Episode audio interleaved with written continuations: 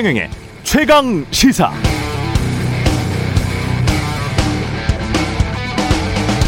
네, 어제 법원에 출두한 손준성 검사에게 출입 기자들이 한 첫 번째 질문은 고발 사주 관여 혐의 인정하시나요? 였고 손준성 검사는 영장 청구의 부당함에 대해서 판사님께 상세히 소명하겠습니다가 답변했습니다. 질문에 답한 게 아니고 자기가 하고 싶은 말만 한 셈인데요. 그리고 KBS 강병수 기자 등 기자들이 연이어서 이런 질문을 던집니다. 그런데 이 질문들에는 묵묵부답이었습니다. 기자들의 질문은 이런 거였는데요. 김 의원에게 고발장은 왜 보내셨어요, 검사님? 후배 검사에게 지시한 것 맞으시죠? 누구 지시받고 하신 겁니까? 국민 대부분이 궁금해하는 것들이죠. 그러나 진실이 드러나려면 시간이 더 오래 걸릴 것 같네요. 법원은 어제 공수처가 청구한 손준성 검사에 대한 구속영장을 기각했습니다. 네, 안녕하십니까. 10월 27일 세상에 이익이 되는 방송 최경령의 최강시사 출발합니다. 저는 KBS 최경령 기자고요. 최경령의 최강 시사 유튜브에 검색하시면 실시간 방송 보실 수 있습니다. 문자 참여는 짧은 문자 50원, 긴 문자 100원이 드는 샵 9730 무료인 콩 어플 또는 유튜브에 의견 보내 주시기 바랍니다. 오늘 1부에서는 국민의힘 김기현 원내대표 만나보고요. 2부에서는 고발사주 의혹의 핵심 인물인 손준성 검사의 구속영장 기각 여당에서는 어떻게 보고 있는지 더불어민주당 백혜련 최고위원과 이야기 나눕니다.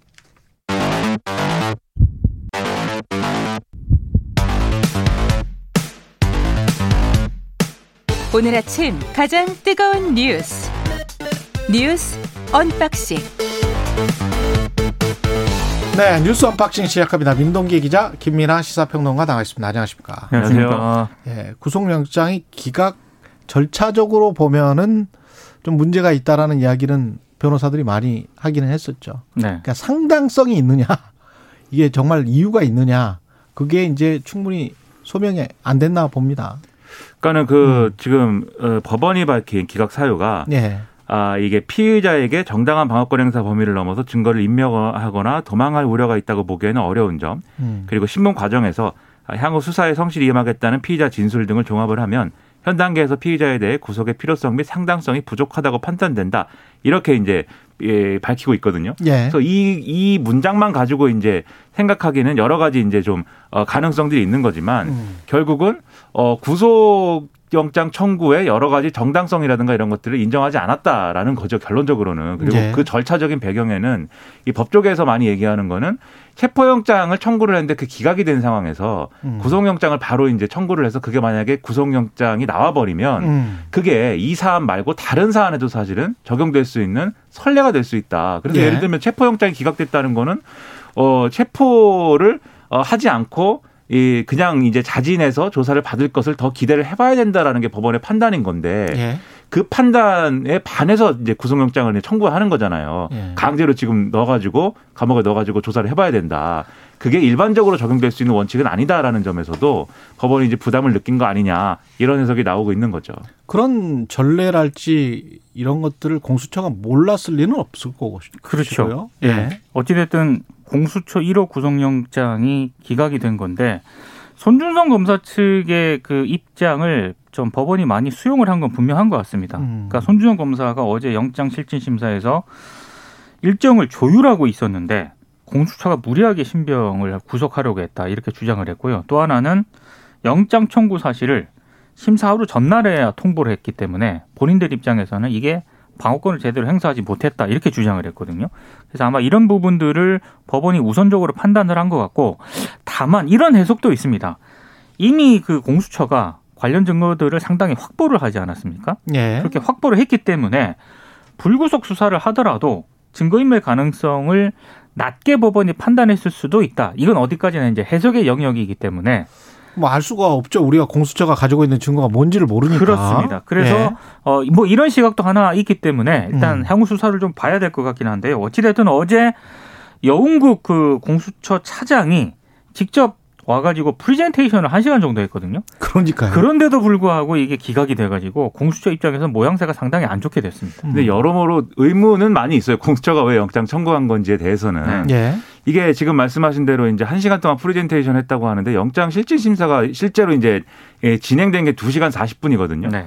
그러니까 나머지 이제 인정 신문이나 이런 거 다 포함하면 사실 그 프레젠테이션 이외에 쟁점은 이제 별로 없었다는 얘기가 되는 거고 이게 사실은 이 이전에 말씀드린 법조계의 여러 가지 우려까지 포함을 하면은 구속영장이 기각될 가능성이 그러면 상당히 있었다라고 이제 보이는 그런 맥락들이에요, 이게.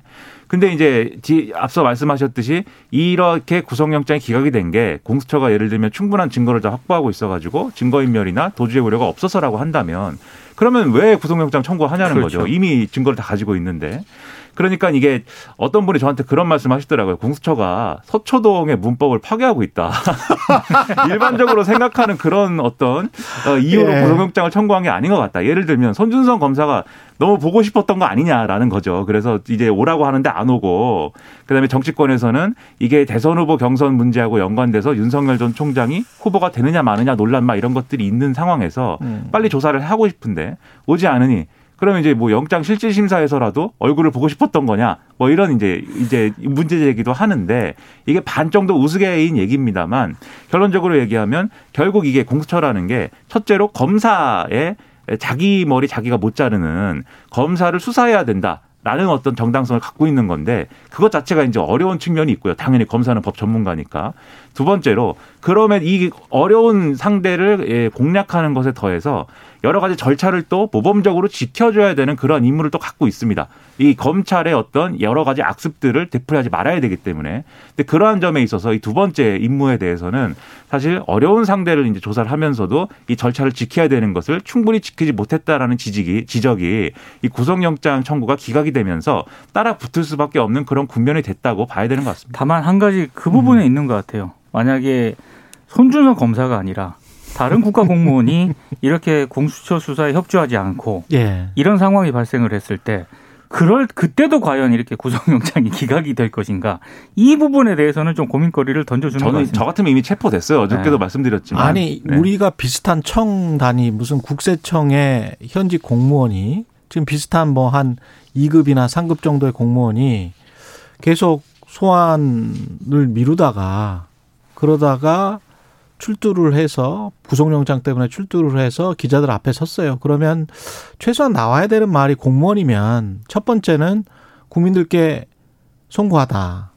두 번째는 왜냐하면 또 검사의 직무가 실체적 진실을 밝히는 거잖아요. 그렇죠. 그러면 진실을 법원에서 밝히기 위해서 최선을 다하겠다. 뭐 이렇게 이야기를 해야 되는 거 아닙니까? 근데 본인과 관련해서 구속영장 청구가 부당하다는 것 에 관해서만 이제 소상히 그 소명하겠다 이러고 그냥 들어갔거든요. 참 어떻게 보면 이 사람들이 스스로를 공무원이라고 생각하는 건지 아니면 나는 법만 빠져나가면 아무런 생각 거기에 관해서는 일, 일종의 자기들한테 세금 줘서 월급 주는 그 국민들에 대한 생각은 없는 건지 그런 생각도 좀 해요. 음. 그러니까 이게, 이게 평론, 예, 평론의 상황, 평론의 어떤 기준에서 보면 예. 대단히 부적절한 행위들을 하고 있는 거예요. 공무 그이 어, 검사가 예. 검사가 지금 말씀하신 대로 이런 여러 가지 논란이 지금 정치적인 논란까지 불거져 가지고 아니 본인의 직무가 실체적 진실을 밝히는 게 공무원으로서의 그렇죠. 본인의 직무잖아요, 그렇죠. 검사가. 네. 세상을 이렇게 어지럽게 만들고 예. 있으면 당연히 이제 공무원으로서 음. 이 수사에 최대한 협조를 빨리빨리 해서 이 논란을 종결지을 수 있도록 해줘야지. 그렇죠. 그걸 오히려 이렇게 방해하고 있다. 그래서 평론의 영역에서는 부적절하다라고 얘기를 할 수 있는데 그런데 법적 기준에서는요. 제가 변호사도 아니지만 그렇죠. 법적 기준에서는 그것도 사실 방어권 행사에 또 포함되는 대목이란 말이죠. 그렇습니다. 그래서 이 대목에서 해서 공수처가 어려운 부분이 있는 건데 참 국민들은 그런데 왜 검사들만 이렇게 인권이 잘 보호되는지 그렇죠. 피의자 인권이 잘 보호되는지 그걸 잘 모르게 모르겠는 거예요. 그렇죠. 그게. 그렇죠. 예? 저 다른 피의자들은 왜 인권 보호가 잘 안 되지? 저 같으면 체포되고 구속됐습니다, 이미. 근데 예. 이제 이 공수처 입장에서는 어쨌든 시한이라는 어떤 의식을 좀 하는 것 같은데 이 정치적인 논란이 더 커질 수 있는 시한이 있다. 이걸 이제 의식하는 부분이 있는 것 같은데 예. 이건 어쩔 수 없는 현실이기도 하지만 좀 이런 강박에서 일단은 이런 이제 구속영장 기각이라는 게 있었으니까 이런 강박에서는 일단 벗어날 필요는 좀 있어 보입니다. 예. 가재는 혹시 개편이 아닌지 모르, 모르겠다는 그런 생각도 들고 공수처가 의심받지 않으려면 제대로 수사해야 될 것 같고요. 예. 노태우 전 대통령은 사망했습니다. 10년 동안 투병 생활을 이어왔고요. 어제 뭐 많은 소식들이 전해졌기 때문에 논란이 되고 있는 부분만 간단히 언급을 하겠습니다. 국립묘지에 과연 어, 어, 안장할 수 있느냐 음. 이걸 두고 논란이 좀 제기가 되고 있는데요. 일단 법률을 보면은요 내란죄를 지은 사람은 국립묘지 안장 대상에서 제외가 됩니다. 근데 노태우 씨 같은 경우는 이미 내란죄로 형을 선고를 받았기 때문에 현 충원이잖아요. 그렇습니다. 현 충원. 예. 예. 근데 복역 중에 김영삼 전 대통령이 특별 사면을 해- 해줬거든요. 근데 문제는 특별 사면 대상자 같은 경우에는 국립현충원 안장 자격에 대해서 별도 규정이 없습니다. 이러다 보니까 이제 규정이 없다 보니 해석의 영역을 두고 일단 논란이 좀 제기가 되고 있고요. 일단 보훈처 입장은 내란죄 유죄 선고 뒤에 사면을 받긴 했지만 그렇다고 내란죄가 사라지는 것은 아니기 때문에 국립묘지법상으로 안장 대상이 아니다라는 입장을 밝히고는 있습니다만 이건 어디까지나 이제 해석의 어떤 그런 영역이고요. 실제로 50 비리 수사로 뇌물죄가 확정이 됐던 안현태 전 경호실장 있지 않습니까? 이명박 정부 보훈처는 또 이게 또 사면을 저기 안장을 했습니다 여기에 그러다 보니까 이게 해석을 두고 과연 이런저런 좀 논란이 제기가 되는 그런 상황입니다. 그러다 보니까 국회 운영위에서도 유영민 대통령 비서실장이 나와서 지금 말씀하신 대로의 그런 법적인 어떤 여러 가지 절차에 대해 설명을 하면서 이게 국가장이 가능하다. 이건 이제 장례를 어떻게 치르냐도 이제 쟁점이니까 국가장도 가능한데 이제 어떤 절차가 필요하다. 즉 사회적으로 어떤 합의가 이루어진다든지 이런 수준도 같이 평가를 해가지고 장례 방식이라든지 그리고 지금 말씀하신 현충원 안장이라든지 이런 문제를 이제 같이 고려해야 된다라고 설명을 하고 있는데요. 그건 이제 법적인 부분의 대목이고 저는 이제 국민들의 입장에서 볼 때는 아직도 이제 당시에 이제 5.18 민주항쟁 당시에 이제 아픈 기억을 가지고 있는 분들이 아직도 남아 있고 그리고 그 당시에 이제 역사적 과오라는 거에 대해서는 이제 씻을, 씻을 수가 없는 어떤 그러한 오점이기 때문에 쿠데타 참여 세력이죠. 그렇죠. 예. 거기다가 이제 내란죄를 저지른 이제 인물이기 때문에 특별 사면 여부 뭐 이런 것과 관계없이 현충원에 안장하거나 국가적으로 기념하는 거에 대해서는 저는 이제 반대 입장을 갖고 있습니다. 그래서 그렇게 해서는 안 된다라고 생각을 하는데 다만 이런 부분은 있어요. 이제 노태우 씨에 대해서 여러모로 전두환 씨와는 좀 다른 부분도 있다. 이런 얘기를 하는 이제 분들도 있습니다. 그 점에 있어서는 예를 들면은 전두환 씨는 아직도 사과도 안 하고 반성도 안 하고 아무런 어떤 어떤 그, 그 당시의 역사적 과오에 대해서 설- 설명하고 있지 않는데 음. 노태우 씨는 본인은 이제 스스로 서- 사과한 적은 없지만 그 아들이 예를 들면 가서 이제 어떤 사죄의 퍼포먼스를 한다든지 그리고 유언을 통해서 유언이 공개가 됐는데 역사적 과오에 대해서는 좀 용서해 달라는 메시지를 남겼다든지 그런 점들은 사회적으로 평가할 대목이다라고 얘기하는 분들도 있어요. 그래서 이 대목은 이제 좀 합의를 거쳐야 되는 부분이라고 생각을 하는데 저는 그럼에도 불구하고 지금 이 시점에서 그리고 지금 상황에서 아직도 이제 피해자들이 남아 있고 그런 아픔이 남아 있는데 이렇게 현충원 안장이나 이제 국가장을 치르거나 이런 방식으로 이제 이분의 어떤 어, 애도를 하는 것은 저는 우리 사회가 아직은 받아들일 수 없는 부분이다라고 생각을 합니다. 예. 자세한 이야기는 잠시 후에 뉴스 탐구 생활에서 김준일 대표와 좀 더 나눠보기로 하고요. 문재인 대통령과 이재명 후보는 회동을 했고 어떤 이야기가 오갔는지는 궁금합니다만 다 공개는 안 됐고요. 그러니까 예. 상춘제에서 한 50분 정도 대화를 나누는데요. 좀 일반적인 얘기를 좀 나눴고요. 다만 좀 주목할 부분은 이재명 후보가 2017년 민주당 대선 경선 때 예. 본인이 모질게 한 부분에 있었던 것에 대해서는 사과를 한다. 사과한다. 이 말씀을 꼭 드리고 싶었다. 이렇게 얘기를 한 점이 좀 주목이 됐습니다. 그러니까 대통령 뭐라 그랬습니까? 아, 이제 1위 후보가 되니까 그 심정을 아시겠죠라고 이제 얘기를 했거든요. 근데 사실 그때 굉장히 모지게 한 건 예, 맞습니다. 그렇죠. 예, 예. 약간 약간 뒤끝이 느껴지는 듯한 그런 네, 대답도 대답이네요. 약간. 네, 약간 그런 게 있네요. 되게 재밌는 게 예. 그 이철희 청와대 정무수석이 면담에 배석을 했거든요. 음. 대장동에 대자도 안 나왔다. 예. 그리고 선거운동으로 해석될 수 있는 얘기는 안 하는 것으로 양해를 구했다. 음. 이런 얘기를 굉장히 강조를 했는데 그럼에도 불구하고 뭐 윤석열 전 총장 같은 경우에는 문재명의 잘못된 만남이다. 이렇게 페이스북에 또 썼고요. 예. 홍준표 의원 같은 경우에는 두 사람이 만난 장소가 상춘제지 않습니까? 예. 여기가 녹음이 안 된다. 아. 녹음을 안 하는 장소다. 예. 혹시 뭔가 거래를 했을 텐데 뭐 이렇게 또 주장을 하기도 해서 와, 또 디테일이 강하네요. 모든 녹음이 안 된다? 네, 모든 상황을 이렇게 네. 좀 드라마적으로 해석하고 얘기하는 그런 재능이 네. 있습니다. 홍준표 의원이. 네. 근데 여기서 이제 이 만남에서 좀 주목한 게 이재명 후보는 계속해서 이제 이 자신은 어떤 문재인 정부의 일원이었고 이 문재인 정권이 이제 했던 여러 가지 일들의 계승자이다라는 것을 강조를 하고 문재인 대통령은 문재인 정권에서 완결하지 못한 것들에 대한 어떤 당부 그런 것들을 해요. 그게 이제 아까 말씀하신 이제 디지털 전환 뭐 4차 산업 혁명의 어떤 그런 과정이라든지 그리고 이제 기후 위기 대응이라든지 특히 음. 기후 위기 대응 같은 거는 이 정부가 미흡했다라는 평가를 받는 대표적인 이제 그렇죠. 대목인 거잖아요. 예. 그래서 이재명 이- 비유하자면 이재명 1.0이라는 정권은 문재인 2.0이기도 하다라는 것을 이제 요런 상을 만들고 유권자들에게 이러한 것들을 정권 재창출이라는 이런 틀로 설명할 수 있게 만드는 그러한 징검다리를 놓는 이제 시도를 한 것인데 결론적으로 이게 이제 대선에서 이재명 후보에게 득이 되느냐 실이 되느냐 이런 것들을 아마 면밀히 판단을 좀 해야 되겠죠. 예. 그리고 대장동 관련해서는 또 재밌는 뉴스가 김만배와 곽상도의 통화 내용이 2015년 6월에 통화 내용이 있었나 보네요. 이거를 바탕으로요. 예. 당시 곽상도 의원과 김만배 씨의 통화 내용을 토대로 검찰이 아들 곽병채 씨 계좌에 대한 추징 보전을 지난 5일에 청구를 했습니다. 아. 이 추징 보전은 이제 범죄로 얻은 것으로 의심되는 수익을 형이 확정되기 전에는 임의로 처분할 수 없도록 하는 그런 절차인데 예. 어, 검찰이 저 당시 이제 곽상도 의원에게 김만배 씨가 전화를 해가지고요 예. 대장동 개발 사업 인허가 등의 편의를 봐주면 아들에게 월급을 주고 추후 이익금을 나눠주겠다 이런 취지의 제안을 했고 곽상도 의원은 이걸 받아들여 가지고 음. 아들 곽병채 씨를 화천대유에 입사시켰다는 게 검찰의 판단입니다. 이건 검찰이 이렇게 판단을 했다는 거고요. 다만 이거를 바탕으로 어, 그 추징 보존을 신청을 하지 않았습니까 법원에? 예. 그러니까 법원이 이걸 결정을 해서 받아들인 거거든요 청구를. 그렇죠. 그러니까 일정 부분 법원도 이걸 상당히 좀 검찰의 판단에 신뢰가 간다 이런 점을 좀 어느 정도 인정을 한 것으로 해석이 되고 통화 있습니다. 녹취록이 있다는 이야기네요. 저는 그렇게 보고 있습니다. 예. 일단 이제 증거가 뭐냐는 또 추가로 이제 이후의 수사 과정이나 그렇죠. 이런 데서 봐야 되겠지만 예. 이런 부분이 분명히 있는 거예요. 법원이 볼 때도 이것은 의심이 된다. 의심이 어. 되는데 이게 50억을 이제 예를 들면 가지고 있다든지 뭐 남은 돈을 가지고 있다든지 할 때 이후에 만약에 이러한 뇌물이나 대가성이나 이런 것들이 인정이 되면 추징을 할 거잖아요. 재판에서 재판 결과로서. 예. 근데 그때 추징을 할 때 이 돈이 없는 상태이면 그럼 안 되는 거지 않습니까? 그렇기 때문에 그러한 결론이 나올 가능성이 있기 때문에 일단 이 돈은 추징 보전을 해, 해줘, 해놔야 된다. 이게 법원 결정인 거거든요. 예. 그래서 완전히 이게 어, 그러한 죄가 우리 법원이 볼 때 확인됐다라고 말할 수 있는 것은 아니지만 음. 그래도 상당한 의심이 되기 때문에 이 결정을 한 것이기 때문에 굉장히 주목이 되는 겁니다. 다만 곽상도 의원 측의 해명이 있는데요. 예.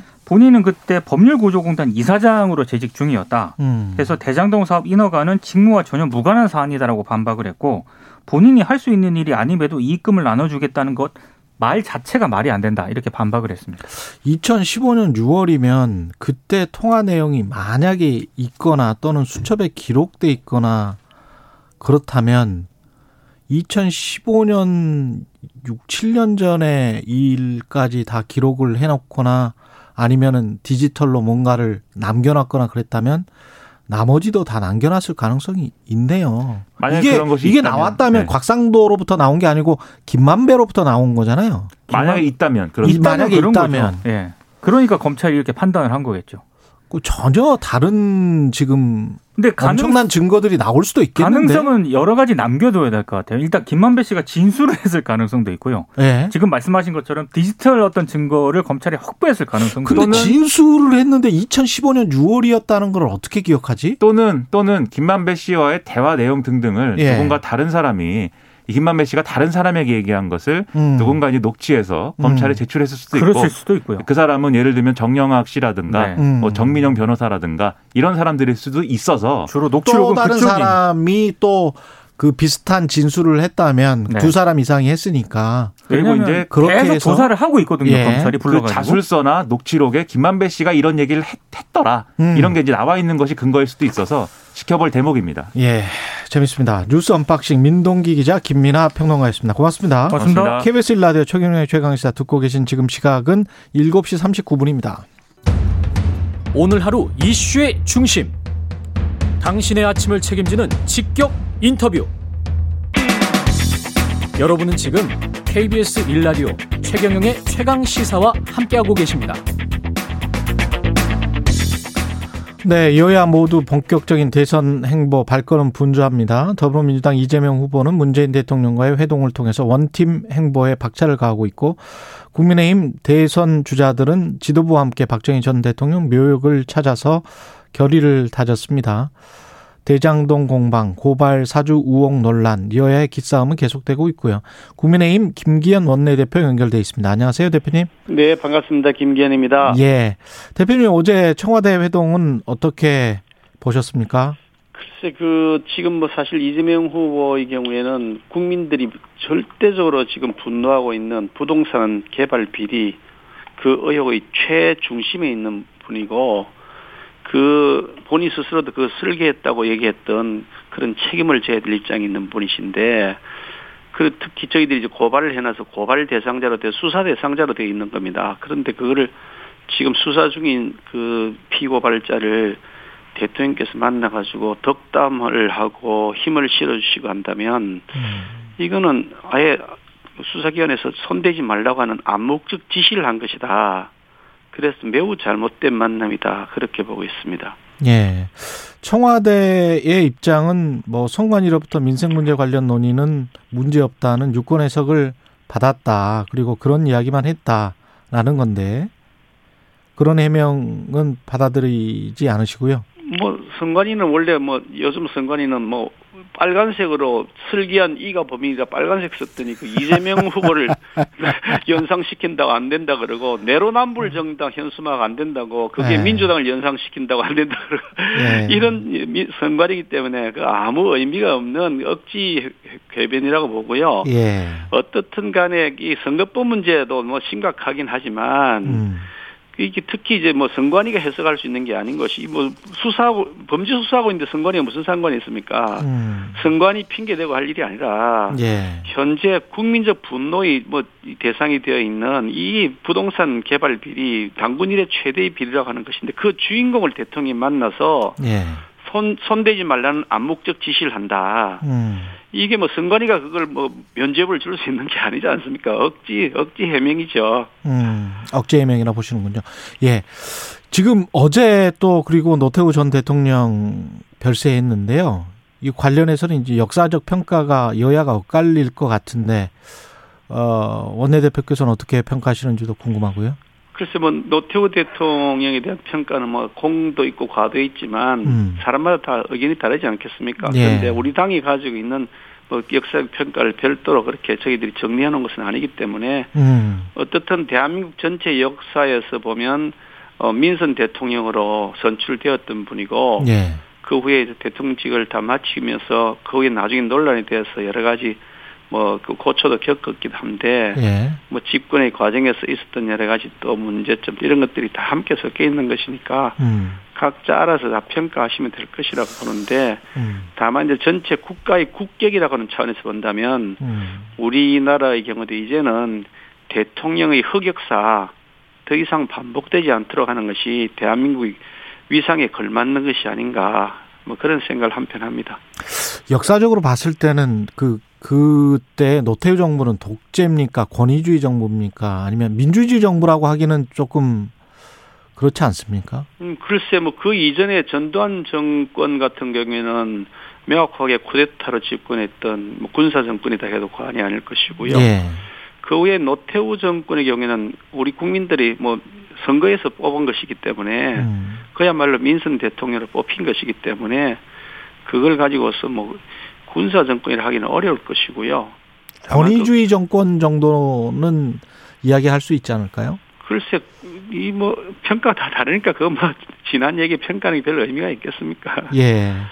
그 사실은 이게 좀 미묘한 게 이게 윤석열 후보가 전두환 그 찬양 논란 한 다음에 어떤 그 이후에 지금 사망 소식이 전해졌고 그 다음에 이 어제 또 박정희 전 대통령 묘역을 다 후보들이 찾았단 말이죠. 국민의힘 후보들이. 근데 이제 박정희 전 대통령도 어 독재 정권인 거는 맞잖아요. 역사적으로는. 그 사실 뭐 전두환 어저 전두환 찬양 논란 좀 전에 윤석열 후보가 뭐 네. 그렇게 휩싸였다는데 찬양 논란이란 영어 자체가 틀렸다고 보고요. 예. 본인이 뭐 전두환 전 대통령 전두환 정권을 찬양하고 싶어서 그렇게 했겠습니까? 그건 아니고 음. 그 정권에서도 나름대로 배울 것이 있다는 것을 말은 얘기를 하면서 표현이 적절하지 않았던 것인데 그걸 뭐 찬양했다고 표현한 것은 너무 과도한 해석 같아 보이는데 어떻든 정치인은 자신의 발언을 하는 데 있어서 좀 더 신중해야 되고 국민들의 인식 인식이 어떻게 받아들일 것인지를 어, 진중하게 판단해야 된다. 그런 측면에서 보면 좀 아쉬운 측면이 있는 것은 사실이고요. 음. 박정희 대통령 같은 경우에는 어저께가 지금 이 서가시 42주기가 되었습니다. 네. 그러니까 저희 당의 뿌리 중에 하나를 형성하고 있는 인물이시니까 우리 당에서 당연히 그 참배하는 것이 도리라고 보는 것이고요. 예. 박정희 대통령 같은 경우에는 많은 뭐 과도 있지만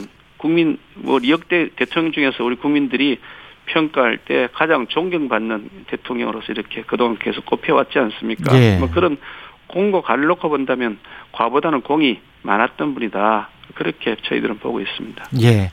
대장동과 관련해서는 지금 검찰이 잘 수사를 하고 있다고 보십니까? 어떻게 보세요? 수사를 하고 있는 게 아니라 수사 쇼를 하고 있는 거죠.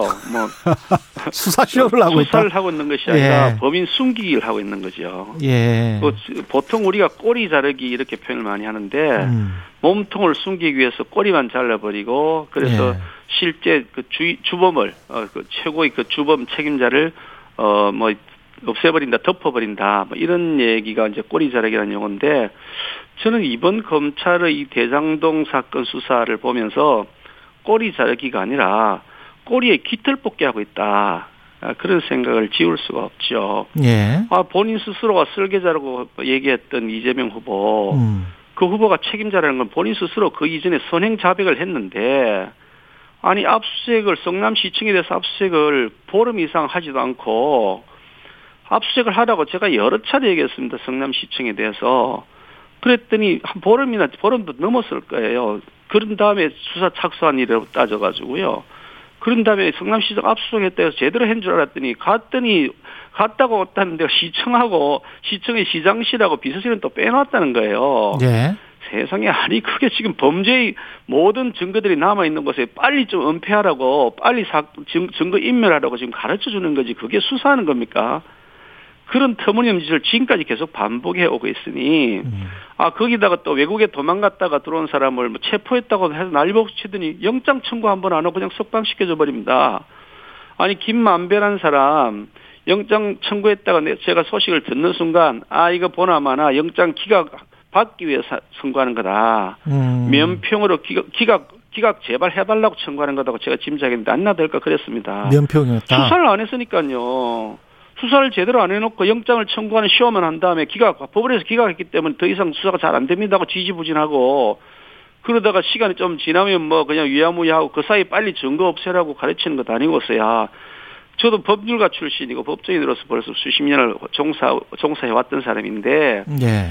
제가 태어나 보다 보다 이런 거는 처음 봤습니다. 이런 수사는 나 저는 전 처음 봤습니다. 어떻게 역사적 책임을 지려고 현 검찰 지도부가 이러는지 아무리 봐도 이해가 안 됩니다. 저는 정말 엄중하게 경고합니다. 현 검찰 지도부 나중에 반드시 법적, 정치적, 역사적 책임을 물을 것이라고요.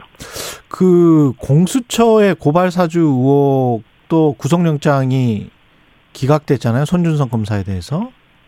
그것도 공수처가 좀 잘못 수사를 하고 있고 좀 모자라게 수사를 하고 있는 걸로 보세요. 저는 사실 뭐 그 내용에 대해서 저희들이 수사권이 있는 것이 아니라 음. 내용을 여러 가지 제가 들어봤는데 고발 사주 사건이 아니라 이거는 공익 제보 사건이다. 저희들은 그렇게 판단하고 있고요. 예. 저희 당은 이게 공익 제보를 받을 수 있는 법적 권한을 가지고 있는 정당입니다. 국회의원도 마찬가지고 정당도 마찬가지고요. 각종 사회 불법 비리에 대해서 우리가 고발을 받을 수 있고 그것을 공익 제보자로 신고 저기 절차를 밟을 수 있는 신고 그 공익 신고 접수 대상 기관인데 저희 당에 들어왔던 그 현 여권이나 여권 주변의 권력자들의 불법 비리에 대해서 지금도 제보를 받고 있는데 그 제보 중에 하나가 그 지금 뭐 그때 고발했던 것 중에 하나고요. 그래서 그 고발되었던 사람 그 뭐 최뭐 뭐라는 의원이십니다마는 지금 열린민주당 뭐 의원하고 계시죠. 그 최모 의원의 경우에는 저희들이 고발인 유죄 판결 났습니다. 그 저희들이 공익 제보를 받은 것을 가지고서 그걸 뭐, 고, 뭐, 무슨 뭐, 고발 사주, 전 태어나서 그런 용어도 처음 들어봤습니다. 그렇군요. 그런 입장이시고. 근데 이제 저 이재명 후보의 어떤 돈, 이익 공동체와 관련된 것보다는 최근에 지금 보니까 어제 같은 경우는 곽상도 의원에게 전화를 해서 어, 편의를 봐주면 대장동 관련해서 아들에게 월급 주고 추후 이익금을 나눠주겠다는 취지의 제안을 했다. 이게 2015년 6월이었다는 거잖아요. 그리고 나서 이제 우리가 다 알다시피 50억 원을 받은 것이고 이렇게 되면 어 곽상도 의원은 뭐 전 국민의힘 의원이었기 때문에 어 어떻게 보세요? 이것과 관련해서는?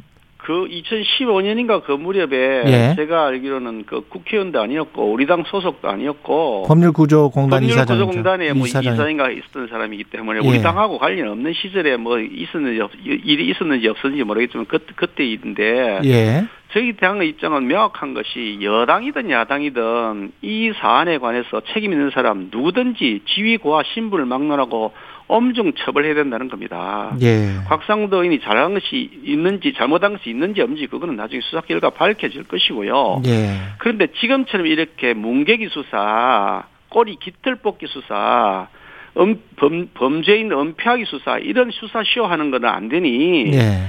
특검을 뽑아가지고 공정하고 철저하게 좀 수사를 하자. 예. 그게 뭐 지휘 고하가 어디 있고 뭐 여야가 어디 있습니까? 다 엄청 처벌해야죠.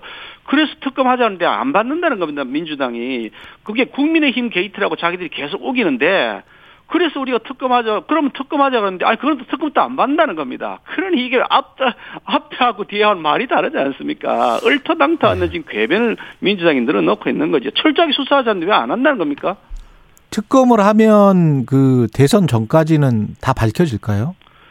대선 전까지 저, 저한테 만약에 수사 지휘권을 맡겨, 맡겨주시면요. 제가 한 달 안에 결론 다 내려서 딱 그대로 밝혀드릴 겁니다. 제가 검찰에, 검찰에 가서도 그랬습니다. 대검에 찾아가서 예. 당신들 왜 유동규 앞, 그, 저기 압수수색 할 때 핸드폰 던지는 그것도 못 찾냐 했더니 예. 대검 차장이 저한테 답변하기를 아 그때 저희들이 확인해 보니까 휴대폰 던진 것이 아닌 것으로 확인되었습니다. 나한테 그렇게 명확하게 답변했습니다. 예.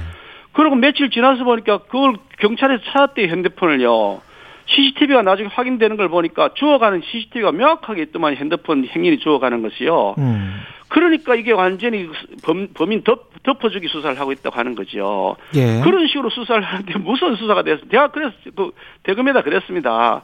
이런 식으로 당신들이 수사를 하니 이게 무슨 수사냐? 이게 수사쇼고 범죄 덮어, 범죄인 덮어주기지. 나한테 수사권 넘겨라. 내가 한 달 안에 결론 내줄게 그랬습니다. 지금도 좋습니다. 저한테 넘겨주시면 한 달 안에 제가 결론 내드릴 겁니다. 판사 뭐 원래 원래 판사 출신 건 아니세요? 명확한 자료들이 다 증, 증거 자료 남아 있는데 예. 한 달만 딱 주시면 제가 바로 결론 내야 될 겁니다. 아니 원래 판사 출신 아니셨어요? 판사하고 변호사하고 했죠. 아니 이. 간단한 검사도 수사를 자신 못하는 있다. 겁니까? 예. 아니 아무 아무리 예. 못하게도 그렇지 그 어이가 없는 겁니다. 뭐 쳐다보고 있으면요. 예, 지금 한 20초 나왔는데요. 짧게 이번에 그 사실상 사지선다형으로 결정됐잖아요.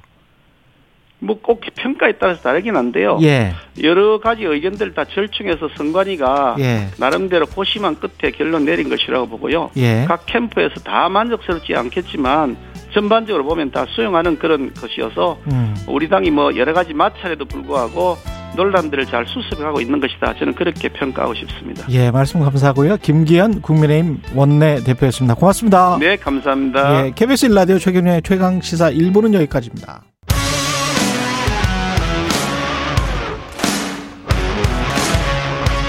오늘 하루 이슈의 중심 최경영의 최강 시사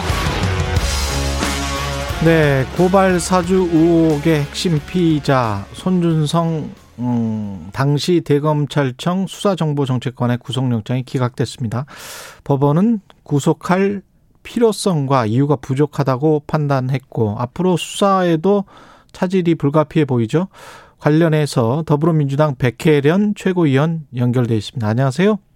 네, 안녕하세요. 예, 이번 법원의 판단은 어떻게 보십니까? 어, 좀 실체적 진실을 신속하게 가릴 수 있는 계기였는데, 네. 어쨌든 영장이 기각돼서 좀 아쉬운 면이 있습니다. 그런데 그, 뭐, 기각 사유가 어떤 사실관계에 관한 부분이나 법률적 판단에 관한 부분은 전혀 없고, 예. 사실 구속의 필요성에 관한 부분만 판단이 되어 있는 부분이거든요. 음. 그래서 또 너무 그 부분을 크게 또 받아들일 필요는 없다고 생각합니다. 예. 공수처가 뭔가 그 증거를 가지고 이- 있어서 구속영장을 신청한 걸까요? 그건 어떻게 보세요? 처음 사실 신청을 했을 때는 어 저도 이게 어 그동안 나왔다는 것에 사실관계 상당히 예, 다른 부분들이 좀 밝혀졌기 때문에 청구한 것이 아닌가 어, 이런 좀 생각을 했는데요. 지금 예. 이제 그 기각 사유를 보니까 전혀 그런 부분들에 대한 내용은 없거든요. 그리고 어. 공수처도 처음에 그 청구를 할 때 이 수사에 협조를 하지 않아서 그러니까 나, 나오지 않을 것이라는 예상하에 예, 구속영장을 청구한 것처럼 설명을 했습니다. 그래서 음. 는 어, 조금 그런 사실관계와 관련된 부분은 아, 상당 부분 수사가 진행됐다고면 아직도 더 진행될 부분이 있는 것이 아닌가 이렇게 판단합니다. 결국은 고발장을 최초로 작성한 사람이 누군가 그리고 거기에 관한 어떤 지시가 있었는가 그리고 손준성은 어떤 역할을 했는가 뭐 이런 걸 텐데요. 네. 관련해서 의원님은 혹시 어떻게 판단하시는지도 궁금하고요. 뭐 지금 그 참고인들 몇 명 그제 고- 그 수사 정보정책관실에 있던 어, 검사들이 참고인으로 어, 조사를 어, 받은 부분들도 있고 하니까요. 예. 또그 부분들이 저, 어, 저 저희도 뭐 정확하게 어떻게 진술이 이루어졌고 어떻게 됐는지는 알 수가 없어서 음.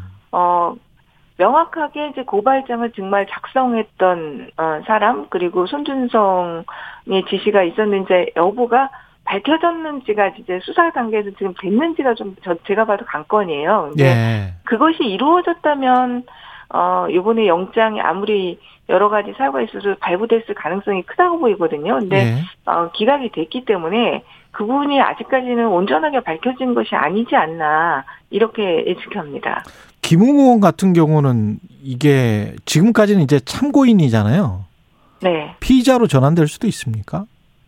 어, 당연히 피해자로 전환될 가능성이 크다고 봅니다. 왜냐하면 이번에 어, 공개된 녹취록의 그 내용에 따르면 굉장히 이거 공모라고 볼수 어, 있는 발언 내용들이 굉장히 많거든요. 그러니까 김웅 조성원의 녹취록. 예. 그렇죠.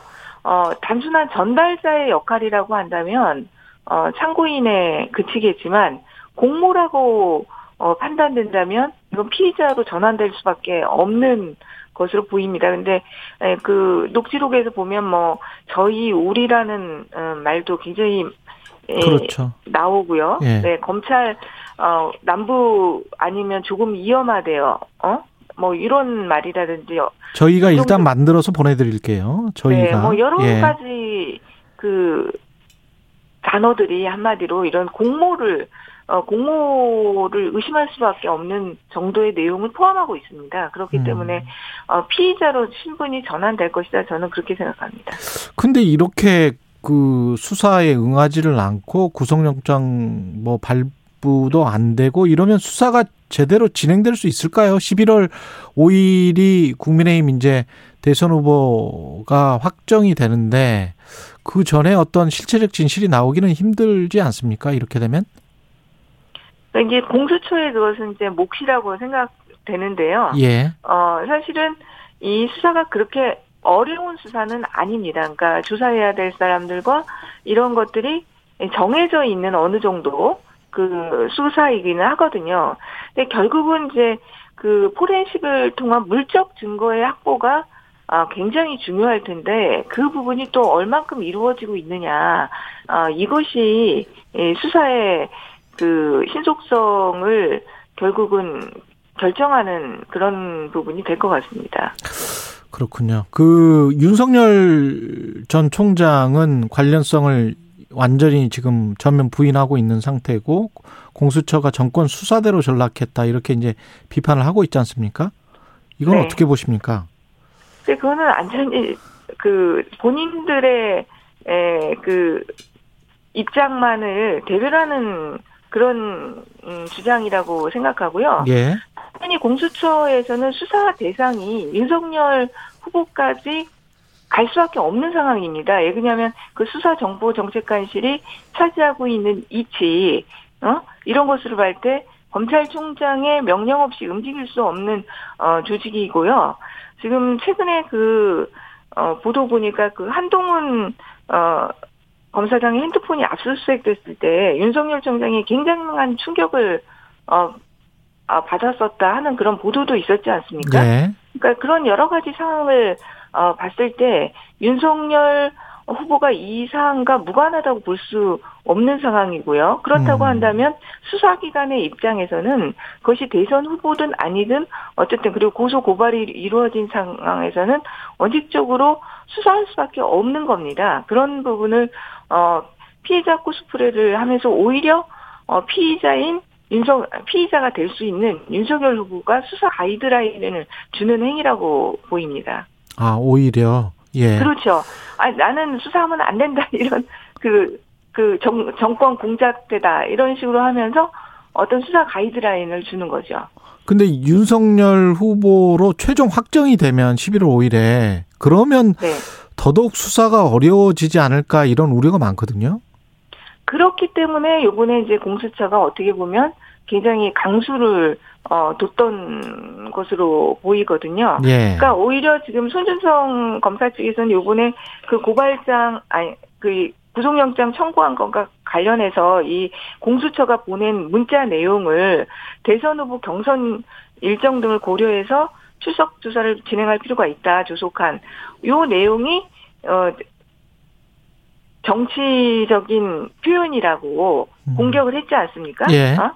그런데 오히려 사실은 이 것이 그거 빨리 오히려 경선에 더 개입하지 않고 대선에 개입하지 않으려는 공수처의 의지라고 볼 수 있는 거죠. 음. 그 대장동과 관련해서는 방금 전에 이제 김기현 원내대표의 주장은 뭐 여전히 그 같습니다. 국민의힘은 이재명 몸통인데 검찰이 제대로 수사를 안 하고 있는 것이다. 이렇게 주장을 하고 있는데요. 어떻게 보세요? 대장동 관련해서는? 대장동과 관련해서는 이번 국감에서 어, 대, 국민들에게 상세히 설명이 예, 됐다고 보는데요. 사실 네.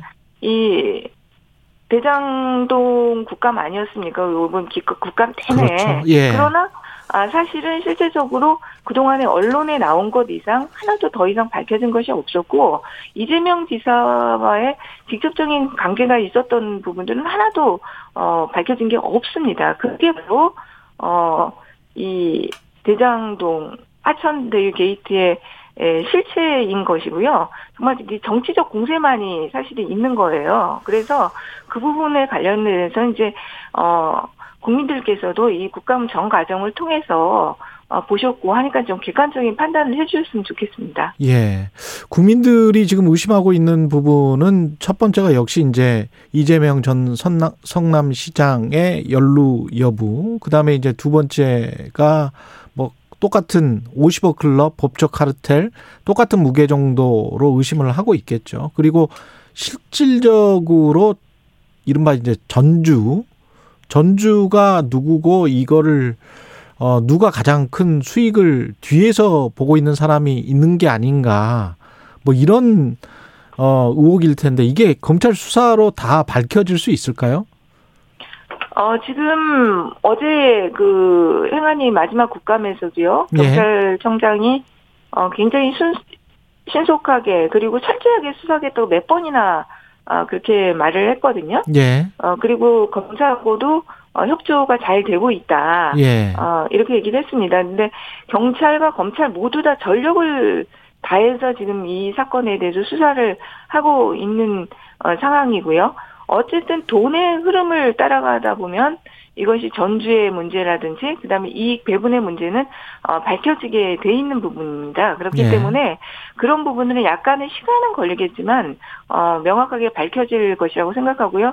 어제 에, 그 보도에서 이제 각상도 전 의원 것만 해도 실제로 뇌물의 부분에 관해서 어떤 부분이 있나 했더니 확실한 게 지금 어, 나, 나온 거 아니에요? 15년 그 6월에 통화를 했더라고요. 네, 그리고 예. 그, 그 대화 내용이 바로 이익 배분과 관련된 그 편의를 봐주고 인허와 관련한 편의를 봐주고 이익 음. 배분을 해주겠다 이 내용이 나왔다는 보도가 있었기 때문에 예. 어 이런 부분들이 거- 본다면 50억 클럽의 그 사람들이 어떤 과정을 통해서 그것을 배분받게 됐는지 이런 것들이 차차 밝혀지게 될 것이라고 생각합니다. 이게 50억 클럽이 완전히 어떤 찌라시 같은 내용은 아니었던 것 같아요. 그러니까요. 지금 예. 사실 나오는 사실 관계들이 아니 그러니까 벌써 이제 객관적인 것이 그 각상도 의원 아들 그리고 박영수 특검의 딸 근무를 하고 있고 거기 가정에서 각상도 의원 아들은 50억을 받았고 박영수 특검 어 딸은 아파트를 받았고 또 인척이 100억 원 상당의 그 돈이 갔고 요런 가정들이 다 있는 거 아닙니까? 예. 그렇기 때문에 이것이 하나하나 사실은 지금 이제 드러나고 있는 거거든요. 그래서 음. 이 그리고 김만배 씨라든지 남욱이라든지 어, 회사에서 돈을 또 이렇게 현금으로 수차례 인출하고 이런 가정들이 있잖아요. 그러니까 예. 이런 돈의 흐름을 따라가다 보면 그런 것들은 이제 밝혀질 것이라고 보입니다. 근데 약간 이제 그동안에 어, 아쉬웠던 것이 아, 몇 번이나 진짜 이런 수사는 돈을 따라가야 된다고 저도 어, 최고위회 때 얘기하고 했는데 예. 좀그 부분에서 약간 미진했었거든요, 사실은요. 예. 네. 근데 이제는 이제 수사 방향 자체가 보니까 그 부분에 집중되어 있습니다. 그래서 음. 이제는 보면은 좀 더 수사에 더 속도가 붙을 것으로 보여요. 그러니까 돈의 흐름과 관련해서 지금 뭐 나오고 있는 주장들 중에 전주가 사실은 명동 사채업자였다 이런 주장들도 나오고 있는 것 같고 하나은행 콘소시엄에서 하나은행이 43%나 가지고 있는데 화천대유가 7% 가지고 있는데 화천대유한테 몰아준 건 하나은행 쪽에 무슨 뭐가 있는 거 아닌가 그런 또 주장도 나오고 있는 것 같은데 의원님은 어떻게 보십니까 이런 것들은? 아직 그런 부분은 좀 제가 볼 때는 섣부른 판단이고요. 예. 이건 어, 어, 명동 사채업자 그런 얘기는 사실 저는 예. 못 들어봤는데 예. 그, 이 사업에 있어서는 그렇게까지 뭐 명동 사채업자까지 끌어들여서 자금 조달하고 이럴 사업은 제가 볼 때는 아니라고 보입니다. 예, 왜냐하면 하나은행으로서도 정상적인 계약에 의해서 엄청난 수익을 올릴 수 있는 또 사업이기도 하거든요. 예. 그렇기 때문에 고리의 이자를 한마디로 받기로 되어 있기 때문에 그렇기 때문에 그런 어, 사채 돈을 쓸 그런 정도의 에, 상황은 아니었다고 어, 보이고요. 예. 어, 김만배 씨도 어, 기본적으로 재력이 있는 그 집안 자체가 음. 아, 재력이 있는 사람으로 알고 있습니다. 그래서 어, 그런 부분들은 어, 좀 여러 가지 것들을 어, 보고 어, 추적해 나가면 된다고 봅니다. 아까 그 15년 6월에 김만배와 곽상도의 통화 내용이 있다면 그러면 네. 이게 김만배로부터 나왔을 가능성이 높잖아요. 네. 그러면 김만배가 가지고 있는 또 다른 어떤 기록, 그게 어떤 디지털 기록이든 아니- 아니면 수첩 같은 어떤 기록이든 간에 그런 게 있을 가능성이 있지 않습니까? 네, 그럴 것 같아요. 그러니까 이게 저도 2015년 6월인데 구구에 있었다는 게참 아, 의아했거든요. 그러니까 이게 결국은 이 동업자끼리 동업자 내지는 어, 서로 관계된 사람들끼리 지금 사실 계속 녹음을 하고 어떻게 보면 그 그렇죠. 녹취록들이 예. 이게 나오고 있는 상황입니다. 서로 못 간에도, 믿어서. 예. 네, 서로 간에도 어떤 보험용 자료들을 예. 만들어놨을 가능성이 굉장히 큰 상황인 것이죠. 그렇기 예. 때문에 어, 김만배 씨 같은 경우도 만약 55 클럽 이제 이 자금을 어, 주는 역할을 저 김만배 씨가 주로 이제 이렇게 했던 것으로 보이거든요. 예. 근데 이제 에, 각상도 의원과의 그 녹취록도 있었다면 다른 음. 55 클럽의 사람들과도 그런 대화 내용을 어, 녹음하거나 어, 그런 여러 가지 보험용의 자료들을 만들어놨을 가능성은 충분히 있다고 보입니다. 이재명 후보와의 연루와 관련해서는 이제 초과이익 환수 조항으로 국감에서는 많이 이야기가 됐다가 그 다음에 나온 게 이제 황무성 사장 전 사장이 나가는 그런 상황에서의 그 그것도 역시 이제 녹취록이 공개가 되면서 그러면서 직권남용 이야기가 나오고 있거든요. 이 부분에 관해서는 어떻게 보십니까? 어, 근데 항우성 사정이 에, 나가는 부분과 관련해서는요. 예. 그건 법리적으로 직권남용은 어, 될 수가 없다고 보입니다. 아, 이- 그래요? 예. 그렇죠. 예, 예. 왜 그런가요? 직접, 직접적으로 이재명 지사가 연관됐다는 그것도 될, 없을 뿐만 아니라 예, 지금 없고, 예. 네네. 이 항우성 사장이 나갔다고 해서 그것이 이 대장동 사업과 관련해서 또 직접적인 아, 예, 연관이 된다고 보기도 어렵습니다. 그렇기 왜 때문에 나갔는지. 네네. 이 그거는 그 성남 도시개발공사 전체와 관련된 em, 부분이고 사장이 이 중간에 그만두게 됐다는 것이 음, 바로 무슨 이 대장동 사업과 연관되는 것도 아니고요. 다른 이유가 있을 수 있고, 예. 네. 에, 그 부분은 법리적으로 봤을 때는 직권남용과는 어, 여- 이 특히 대장동 사업과 그리고 바로 연결되는 것도 아니라고 보이기 때문에 예. 에, 범죄로 볼 수 있는 부분은 없다고 보입니다. 아, 그렇군요. 근데 이제 국민의힘은 방금 전 김기현 원내대표도 특검하자고 계속 주장을 하고 있습니다. 예. 지금 이제 야당의 입장에서는 예. 어, 국감을 통해서 어떤 대국민 선전전, 뭐, 그리고 정치적 공세를 대대적으로 하겠다는 계획을 세웠는데, 그, 사실은 그 부분에서 실패를 한 거거든요. 예. 거기에서 오히려 지금 언론에서도 나오지만, 요번에 국감에서 승자는 이재명 어, 지사다. 이것이 이제 대세 적인 판단 아닙니까? 예. 그렇기 때문에 그 야당의 입장에서 이제 남은 것이 예, 특검 주장밖에 없습니다. 그렇기 음. 때문에 계속해서 그 부분을 어 주장을 어할 텐데요. 예. 근데 현실적으로 지금 어 검찰과 어 경찰에서 어 정말 신속하게 전 전력을 투입해서 수사를 하고 있고요. 음. 오히려 대검의 공정성을 위해서라도 저는 지금 특검을 하면 안 된다고 봅니다. 정말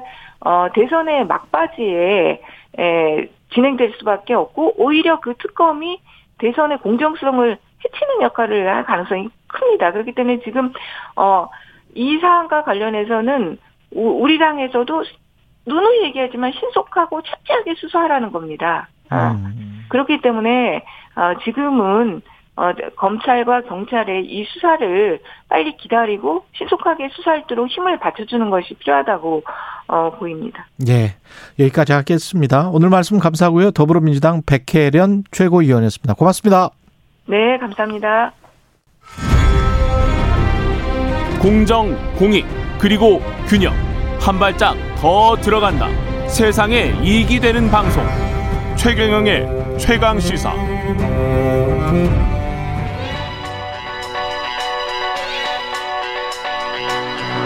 최강 시사 박대기의 눈.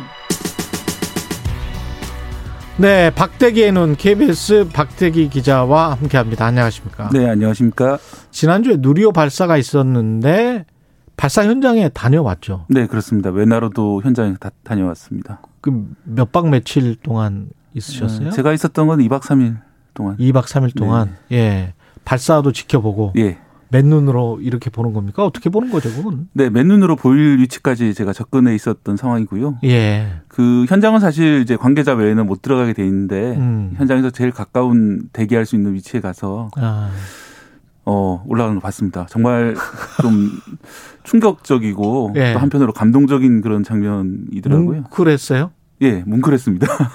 박대기 기자가 원래 공대 출신 아닙니까? 예, 원래 원래 어릴 때 과학도였고 또 예. 공대 출신이죠. 공대 출신이죠. 그래서 더 뭉클했을 것 같습니다.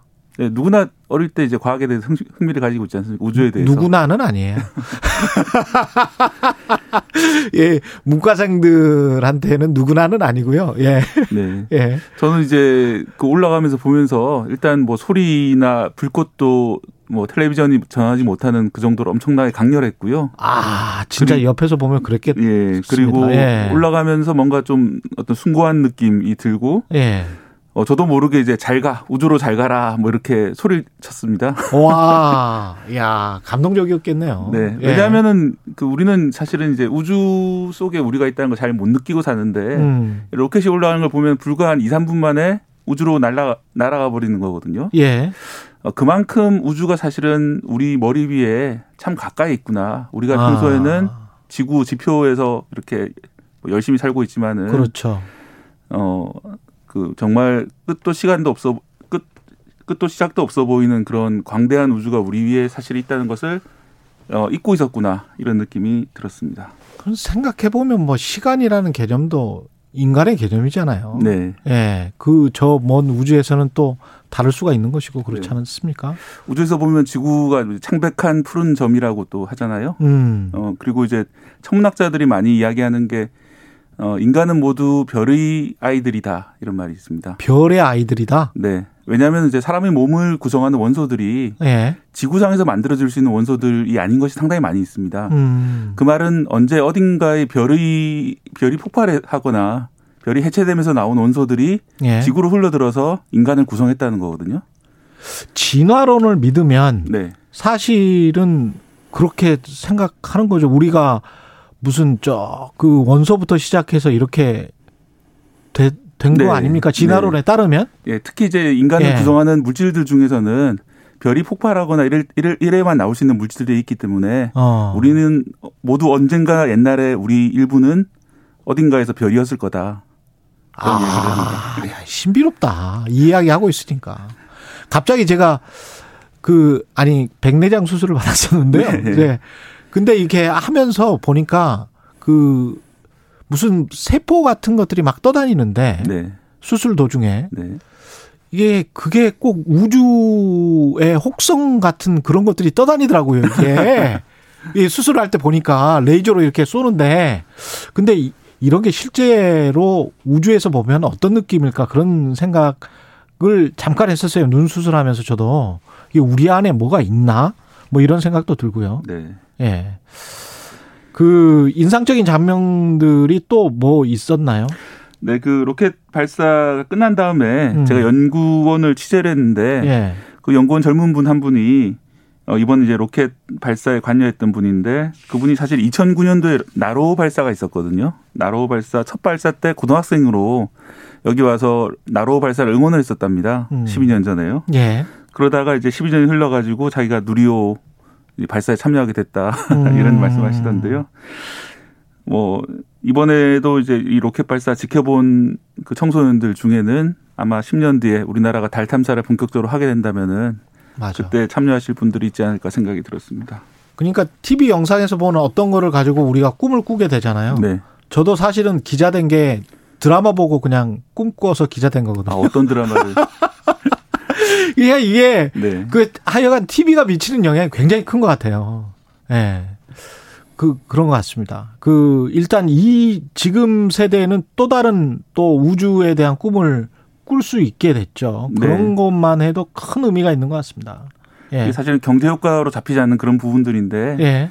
어떤 정책이라든지 이런 것들이 해주는 게 물론 복지라든지 뭐 경제 효과 이런 것도 중요하지만은 사람들한테 꿈을 좀 심어주는 그런 것들을 그렇죠. 계속해 나가야 되지 않나 생각이 듭니다. 예.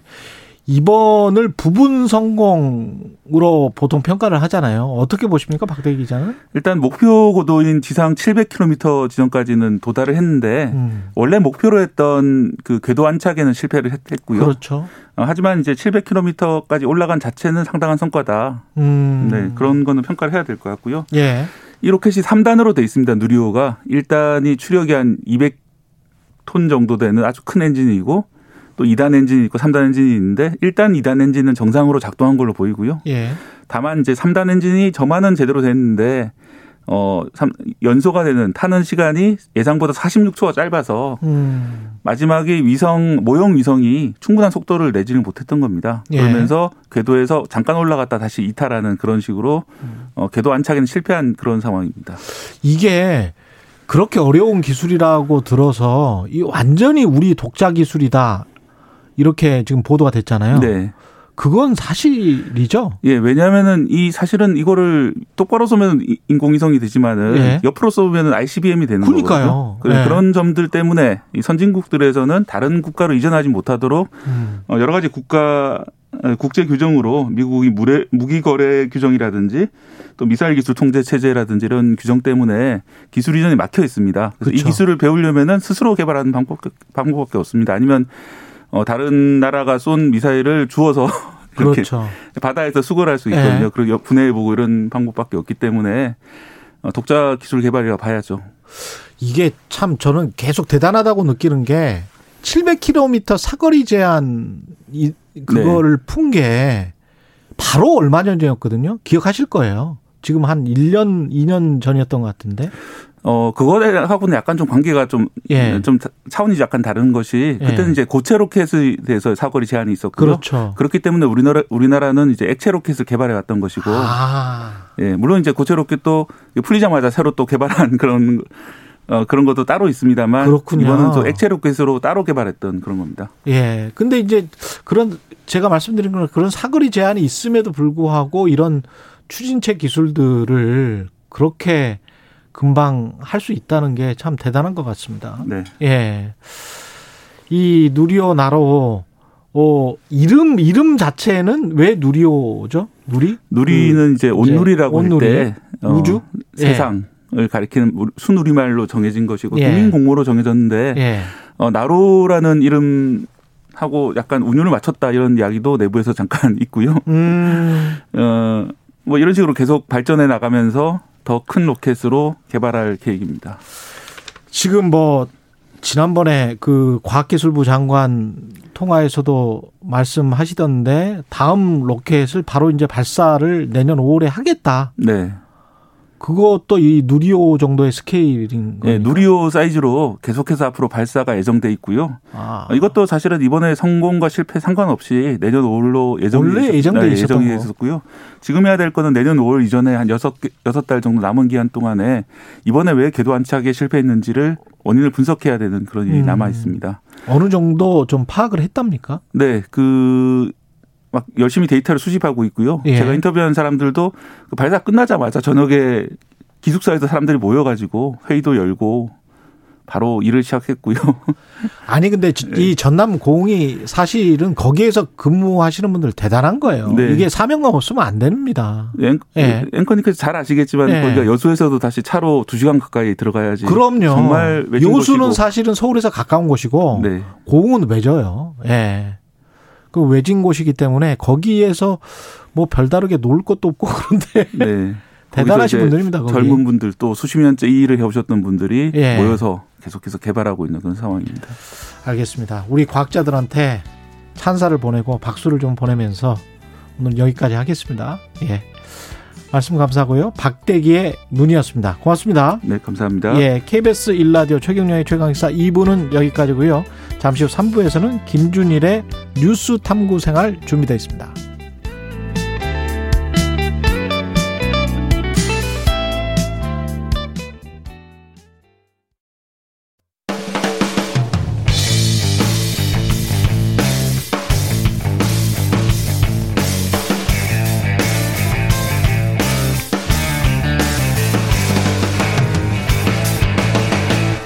최경영의 최강 시사.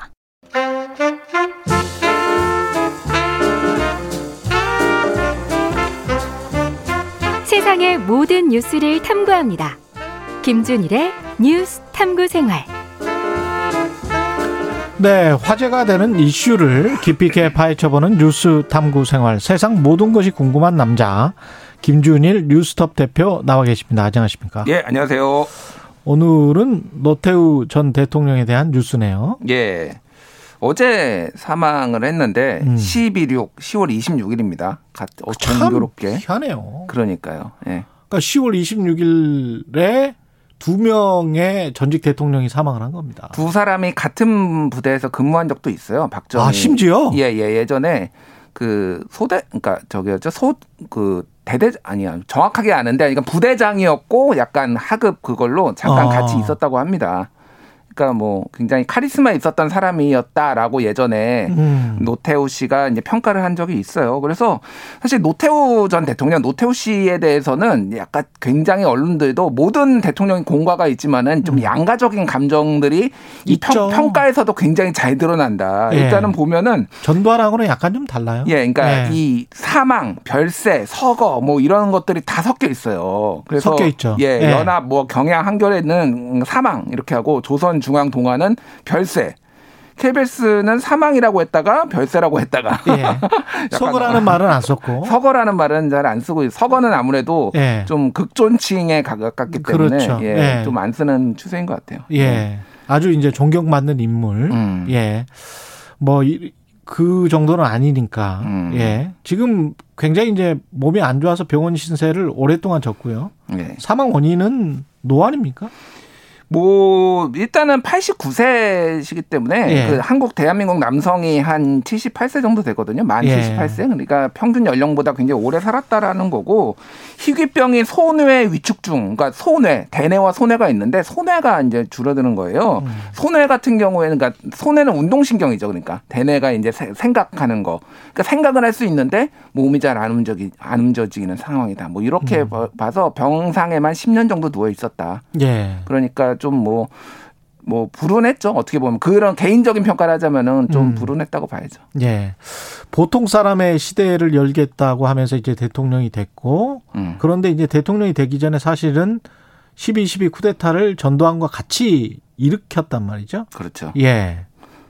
12.12 쿠데타 뭐 이제 뭐 공과 과가 얘기가 나오면은 과에서는 빠질 수 없는 게 일단 쿠데타. 그거는 음. 그렇죠. 네. 명백하게 쿠데타로 이미 법원에서 파- 판정을 받았고 예. 5.18 광주 민주항쟁에 대한 강경 진압에 대해서도 일정 부분 책임이 있다라는 것이 이제 뭐 그리고 분명히 진실을 알았을 텐데 끝까지 이야기를 안 하고 왔고. 그렇죠. 최규하 예. 전 대통령도 돌아가실 때 사실 거기에 관한 그 뭐랄까요 국민적인 서운함 같은 게 있었거든요. 그렇죠. 좀 이야기를 했었으면 좋았을 텐데 그럼 묻고 그냥 가버렸단 말이죠. 그러게요. 좀 전 비겁하다라는 생각도 듭니다. 어떻게 그렇죠. 보면은. 예. 예. 그래서 노태우 씨 같은 경우에는 욕도 먹을 일이 많은데 더 욕을 더 많이 먹는 사람들이 분명히 있었기 때문에 전두환. 예.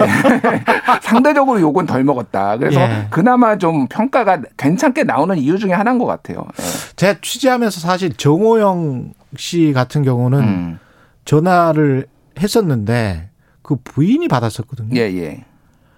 근데 어 너무 목소리가 고상하고 그 다음에 뒤에 좀 약간 클래식 음악이 흘러나오고 뭐 이러 이래서 화가 나더라고. 음. 뭐 이제 장관님은 이제 그런 거 말씀하실 그런 단계가 아닙니다. 뭐 음. 이러 이 놔두세요. 뭐 이렇게 이야기를 하더라고요. 음. 아 근데 이, 이분들 그리고 이제 장세동 씨 같은 경우도 같은 동네 살았었어요. 예, 예. 근데 장세동 씨도 참 평안해요. 음. 사시는 거 보면 예. 그러니까 그 화가 나는 거죠. 그러니까 그런 부분들에 있어서는 이제 음. 일반 국민들 입장에서는 저렇 저렇게 되는 거구나. 음. 뭐 어떤 역사적인 뭐랄까 단죄 음. 이런 건 한국 사회에서는 없구나. 그러니까 쿠데타를 일으켰던 예. 세력들이 대부분 이를테면은 음. 죄의식이 거의 없었어요. 예. 죄의식이 없었는데 노태우 씨는 비교적 그래도 죄의식을 좀 느꼈다라고 평가받을 수 있는 부분이 많이 있죠. 그 아드님도 한 예. 행동을 보면 그런 것 같아요. 그렇죠. 예. 이제 병상에 있어서 노태우 씨가 이제 움직이기 어려운 상황이었지만은 아들 노지현 씨가 나와가지고 방송에도 나와서 사과 대신 한다라고 하고 광주에도 조용히 내려가가지고 여러 번 이제 참배도 하고 그렇기 때문에 그런 부분이 이제 평가를 좀 어, 좀 비교적 잘 받는 부분이고 사실 노태우의 가장 큰 업적은 저는 개인적으로는 이 민주화가 이제 불가역적으로 이를테면은 더 이상 쿠- 군사 쿠데타가 일어나지 않도록 불가역적으로 만든 거를 기반을 조성했다라는 거에 굉장히 높이 평가를 해요. 그래서 이를테면은 이런 얘기를 했습니다. 사람들이 나를 물태우라고 부르고 있는 것을 잘 안다. 예. 그것은 매우 좋은 별명이고 나가 나는 물 같은 지도자로 보이는 게 좋다. 이렇게 얘기를 한 적이 있어요. 음. 그러니까 그리고 이제 그 TV 방송 프로그램에서 대통령 풍자에 대해서도 전격적으로 다 허용을 했거든요. 예전에 네. 전두환 씨 때는 머리 벗겨진 분이 못 나왔잖아요. 그분은 방송 생활을 오랫동안 못했습니다. 오랫동안 못했잖아요. 예. 근데 정치 풍자 같은 게 이제 다 많이 됐다라는 거 뭐 이런 음. 것들은 어쨌든 민주화의 기반에 그러니까 뭐 민주주의의 제도적으로 가는 길에 대해서 어느 음. 정도 기여를 했다. 6.29 선언도 마찬가지고요. 근데 그럼에도 불구하고 음. 당시에도 무슨 이른바 이제 최루탄, 지랄탄, 음. 그 다음에 그 강경 진압 과정에서의 사망 사건, 강경대 씨 사망 뭐 있었고 뭐 김기정 씨 김기정 사망, 씨 사망. 91년도. 예, 예. 그게 다 이제 노태우 정부 때 맞습니다. 일이거든요. 그래서 그, 그 유서 대필 사건도 유서 대필 사건도 예, 마찬가지예요. 그 곽상도 검사가 예. 한 것으로 알려진 그러니까 이런 것들 공안 정국을 또 조성했던 거 그렇죠. 이런 것들도 확실히 이제 죄가가 있는 거고요. 그래서 3당 합당까지 이제 90년에 음. 또 있기도 하고 뭐 이런 음. 식의 이제 일련의 흐름들이 있죠. 그래서 정말로 야누스적이다. 평가하기가 힘든다라는 거고. 어, 그렇죠. 그래서 정치학에서는 사실은 독재 정부하고 음, 권위주의 정부하고 약간 좀 나뉘잖아요. 그렇죠. 예. 근데 정치학으로 보면 제가 정치학 전공자이기도 하기 때문에 음. 뭐 정치학자들은 대부분 권위주의 정부였다. 이거는 음. 인정할 것 같아요. 예. 예, 독재 정부는 아니었을지 몰라도 음. 권위주의 정부였다.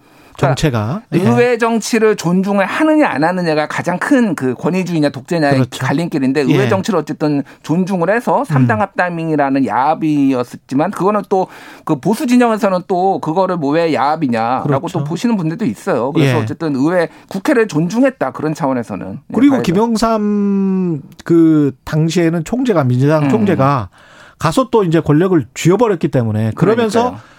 그 다음부터는 이제 쭉 민선 대통령이 선출이 된 거니까 음. 어떻게 보면 징검다리의 그전 징검다리 정도 역할을 한 겁니다. 예. 예.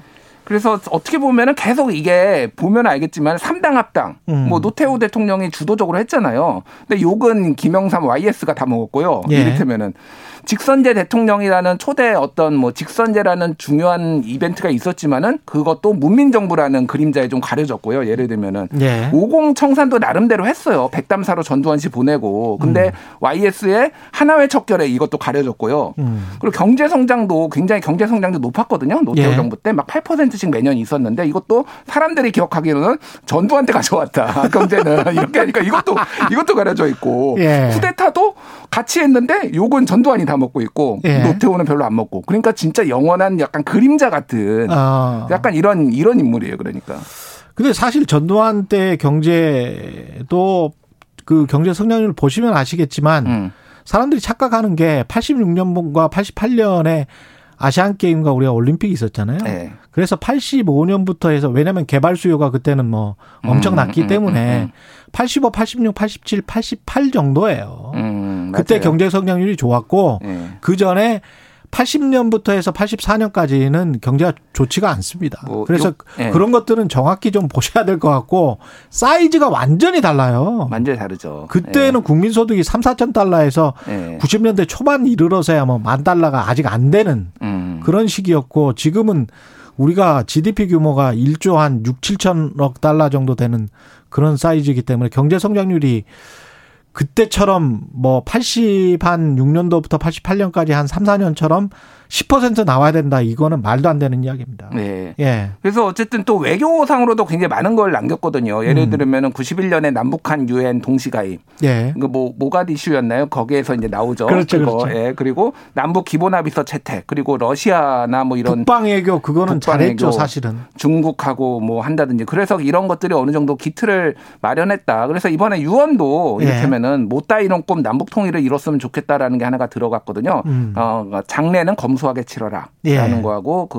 뭐 남북 통일까지 얘기할 정도로 그런 부분들은 또이 공이 있는데 사람들이 잘 이- 모르거나 인정 안 하죠. 그리고 저는 뭐 경제적으로 계속 봐서 그럴지는 모르겠습니다만은 가령 토자 그 토지에 관해서 예. 공개념을 노태우 정부 때 상당히 많이 강조를 했습니다. 맞습니다. 예. 예.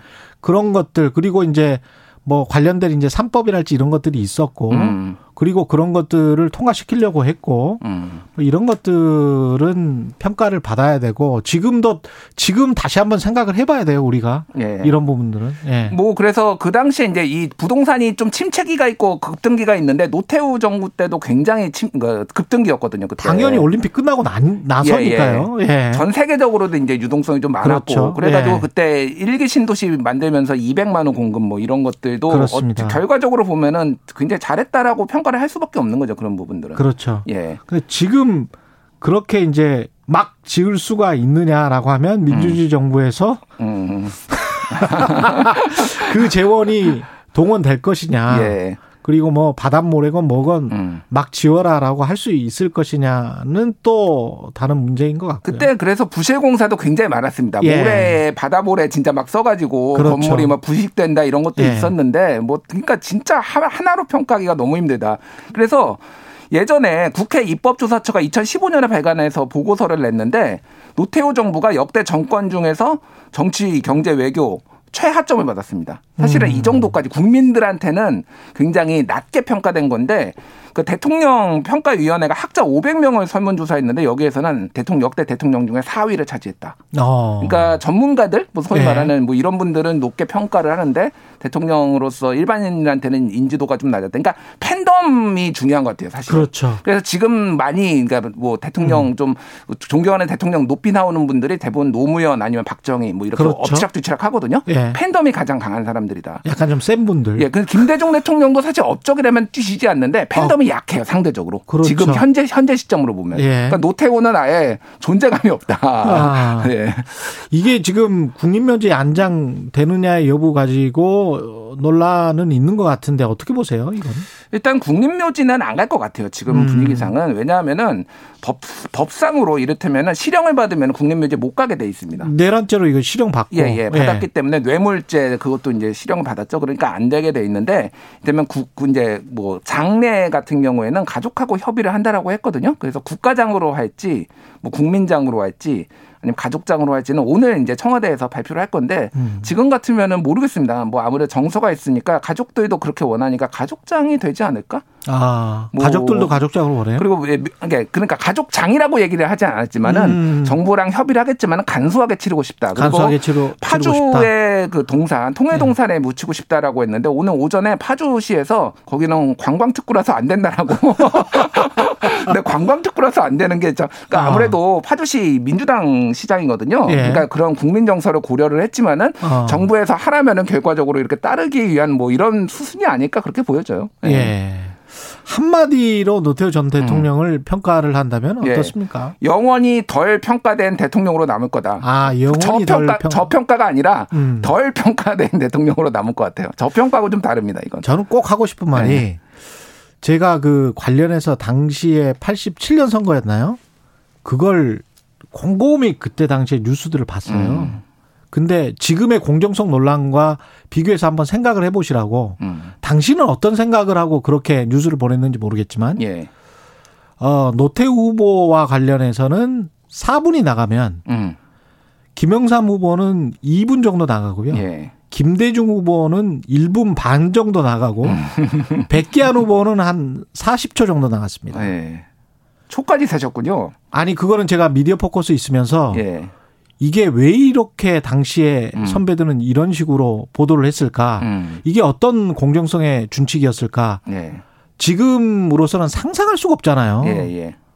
그리고 꼭 김영삼과 아, 김대중 그 보도 그러니까 다 후보들이죠. 예. 말, 말미에는 싸우는 게 나와요. 어. 두 사람이 싸우는 것, 지지자들끼리 싸우는 것, 주먹 들고 싸, 주먹으로 막 서로 패고 뭐 이러는 거 있지 않습니까? 예, 예. 그러면서 부정적인 인식을 슬쩍 심어주고 갑니다. 예. 당시에 보도가 그랬어요. 예, 예. 그게 이제 언론, 제가 이제 권위주의 연성 정부, 그러니까 독재는 아니지만 그 언론을 통해서 사람들을 어떤 식으로 어, 세뇌를 시킬 수 있는가. 음. 관련해서 미디어, 미디어 학도 이제 제가 공부를 했기 때문에 음. 말씀드리는 건데 그런 세뇌를 받은 세대가 있단 말이죠. 한국에 여전히. 예, 예. 관련해서 한번 기- 깊게 한번 고민을 해 보십시오. 공정성이라는 게 뭔지. 음. 그때 당시에 선배들은 아마 그렇게 어, 이야기를 했을 거예요. 음. 그 깊게 민정, 민정 당이 제일 의석수가 많기 때문에 예. 사본을 했다. 지금은 말도 안 되는 변명이죠. 말도 안 되는 변명이고요. 예. 어, 언론도 깊게 반성을 해야 된다. 이런 예. 예. 얘기를 좀 하고 끝내쳐, 끝마쳐야 예. 되겠네요. 예. 예. 지금까지 김준일 뉴스톱 대표였습니다. 고맙습니다. 감사합니다. KBS 일라디오 최경영의 최강 시사 듣고 계신 지금 시각은 8시 46분입니다.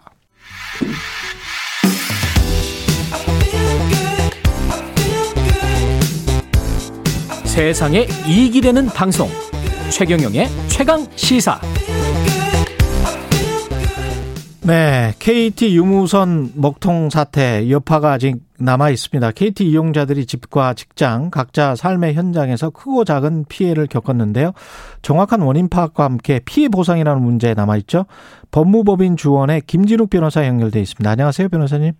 네, 안녕하세요. 김정 변호사입니다. 예, 변호사님은 KT 안 쓰십니까? 쓰십니까? 저는 SK 지주입니다. 저도 통신 장애는 못 느꼈는데 이런 네. 경우에 어떻습니까? 약관에는 어떻게 돼 있는지도 궁금하고요. 현재 약관에는 3시간 통신 장애가 발생했을 때를 기준으로 손해배상 내지는 보상이 가능한 것으로 규정이 되어 있습니다. 아, 3시간 이상 발생해야 되는 예. 거군요. 이번 사건 같은 경우는 3시간에는 미치지 못하는 것으로 어, 지금 뭐 파악이 되고 있는 상황이기 때문에 야. 약관만을 기준으로 했을 때는 예. 약관상의 뭐 손해 보상은 쉽지 않은 것으로 볼 수도 있고요. 그렇군요. 3시간 약, 3시간이라는 게 어떻게 보면 이제 통신사들이 기술적 이런 장애가 있을 때 빨리 복구할 수 있는 시간 같은 건 계산을 해 놓고 약관을 썼나 보죠? 뭐 그런 부분도 있고요. 예. 이용자들의 권익을 어떤 보호하겠다는 그런 취지는 전혀 이제 반영이 되지 않은 것으로 볼 수 있고 예. 이것이 약관 규제법에서 정하고 있는 고객에게 일방적으로 불리하게 음. 손해배상 청구를 제한하고 있는 조항으로도 볼 수 있기 때문에 그렇습니다. 공정, 예, 예. 공정성을 잃었다. 그래서 어, 효력이 없는 것으로도 어, 주장할 수 있지 않을까 그렇게 아, 보여집니다. 그러니까요. 왜 한 시간은 안 되고 그 한 시간 동안에 가령 뭐 주식을 하시는 분이다. 네. 그러면 내가 꼭 이, 이날 뭘 샀어야 되는데 또는 팔았어야 되는데 못 팔았다 이래 버리면 그 그거는 정말 큰 손해잖아요. 그렇죠. 예. 그러면 약관 경우에는 예, 말씀하십시오. 예. 평소에 이제 본인들이 수익을 벌어들이고 있는 매출액이 있다면 예. 평균 매출액에 대한 자료 등을 기초로 해서 음. 약관의 3시간 장애 규정과 관계없이 손해배상 청구가 가능하지 않나 그렇게 보여집니다. 그 손해보상 청구는 약관과 관계없이 가능은 하고 그러면 뭔가 증명을 해야 될 텐데 어떻게 증명해야 될까요? 일단은 당시에 이제 통신 장애가 발생했다고 하더라도 예. 통신 장애가 발생한 부분을 확인할 수 있는 뭐 캡처 화면이라든지 이런 것들은 얼마든지 증거 수집이 가능하기 때문에 예. 본인이 사용하고 있는 단말기 제조사의 서비스 센터를 통해서 그 통신 접속 실패 이력 자료를 받고 그다음에 본인이 통신장애가 발생한 내역을 캡처 화면을 통해서 제출한다면은 피해된 부분은 입증이 가능하고요. 예. 그렇게 되면은 아까 말씀드린 평균 본인이 벌어들인 수익의 손실분 을 이제 손해배상 청구를 할 수 있는 그렇게 이제 절차가 진행될 걸로 보입니다. 만약에 그때 캡처를 안 해놓은 사람들은 어떻게 되는 거죠? 그렇게 되면은 제가 말씀드린 것처럼 이제 단말기 제조사에 예. 통신 접속 실패 이력서가 이제 보관이 되고 있어요. 통신 접속 실태 이력서. 예, 예. 예. 그런 것들을 어, 본인이. 서비스센터를 방문해서 예. 어, 발급을 받으시든지 그게 아니면은 정부를 통해서 어, 지금 이제 뭐 치매 사고가 발생했느니 많이 이런 얘기가 있기 때문에 예. 정부가 실태 조사를 하게 되면 그런 자료들은 어, 수집이 가능할 것으로 음. 보이기 때문에 정부를 통해서라도 그런 자료가 이제 확보가 가능하지 않나 그렇게 보여집니다. 그렇게 되면 보상을 하려면 이제 소송을 해야 되는 겁니까? 통신사에서 지금 그 KT 구현모 대표이사가 어, 자발적으로 보상을 해주겠다라고 한다면은 지난번 그 KT 아영국사 화재 사건처럼 그에 준해서 뭐 시간적인 어떤 배분 감안해서 보상을 하겠죠. 예. 그게 여의치 않으면 이제 강제력을 가진 판결을 얻기 위한 소송으로 진행될 것으로 보입니다. 그 전에 우리 기억에 이제 3년 전인가요? 아현지구 통신구 화재로 이때는 이때도 이제 KT였던 것 같은데 그때는 어떤 보상이 이루어졌죠? 그때도 이제 피해를 입은 유무선 가입 고객에게 뭐 최대 6개월 지 요금 감면이 있었던 것으로 보이고요. 예. 이제 뭐 직업별로 또 장애 발생 그 시간에 따라서 하루 이틀은 뭐 40만 원, 또 3, 4일은 뭐 80만 원, 또 그 이상 되면은 뭐 100만 원, 120만 원 이렇게 어, 장애 발생 시간에 따라서 음. 보상 기준들이 달랐던 것으로 보입니다. 예. 이번 같은 경우는 3시간 좀 못 미쳤고 원인과 관련해서도 KT 다 이제 KT의 잘못이었다 이런 게 이제 밝혀져야 보상 기준이 정해지는 겁니까? 그렇죠. 우선은 처음에 KT 측에서 이게 이제 외부 디도스 공격이었다라고 밝혔기 때문에 예. 그렇게 되면은 우리 법상 의무적으로 정보통신망 이용 촉진 및 정보 보호 등에 관한 법률에서는 어, 과학기술정보통신부 장관에게 이 침해 사고가 있었다는 부분을 신고하도록 돼 있어요. 아. 그러면은 과기정통부 산하의 기관인 한국인터넷진흥원에서 침해 사고에 대한 뭐 분석을 하기 때문에 예. 지금 상황에서는 어떤 이유로 또 KT 측에서 어떤 어, 관리상의 조치를 미흡하게 했는지가 확인이 될 것으로 보이고요. 예. 어, 며칠 내로 그게 확인이 되면은 KT의 과실로 어, 이용자들에게 어, 통신장애를 발생하게 했다라는 것이 이제 확인되면 손해배상에 대한 상당한 증거 자료들은 수집이 가능하지 않나 그렇게 음. 보여집니다. 근데 이게 그 보상 절차랄지 이런 게 이제 소비자 입장에서는 굉장히 좀 귀찮고 범잡스럽지 않습니까? 그렇죠. 예, 이걸 뭐, 어, 그, 일괄적으로, 뭐, 일반적인 인터넷 소비자들 또는 일- 일반적인 무슨 통신 소비자들한테는 어떻게 해준다, 뭐, 이런 기준 같은 거는 만들 수 없습니까? 지금 법이 개정되어서 예, 이렇게 뭐 디도스 내지는 내부적인 어, 통신 설비 관리에 대한 뭐 부실 미숙으로 통신 장애가 발생했을 때 음, 이용자들에게 손해를 배상하도록 규정이 되어 있고요. 예, 현행 법률 금- 규정의 절차에 따라서 그런 보상 절차들은 어, 진행이 될 것으로 그렇게 보입니다. 예. 가급적이면 이제 소송을 안 하고 싶은 게 일반적인 소비자들일 것 같은데, 근데 예. 5G 품질 논란과 관련해서도 사실은 소송이 있었고요. 집단 소송이 네. 있었고, 변호사님이 그때 직접 나서셨던 거 아니에요? 이거 예, 관련해서? 맞습니다. 저희는 예. 그 공동 소송 플랫폼 화난 사람들을 통해서 음, 이 5G 품질 불량으로 인해서 고가 요금을 내고 있으면서도 제대로 된 서비스를 받지 못하고 있는 이용자들을 어, 대리해서 어, 저희가 집단 소송을 진행을 했었고요. 현재 1차, 2차 소송 접수가 마무리되었고 음. 11월 19일에 1차 소송 변론 기일이 지정되어 있는 상황입니다. 아, 아직 일- 난건 아니고요. 그 1심도 아직 진행이 안 됐군요. 예. 진행 중이죠. 진행 예. 중이네요. 네, 예. 예.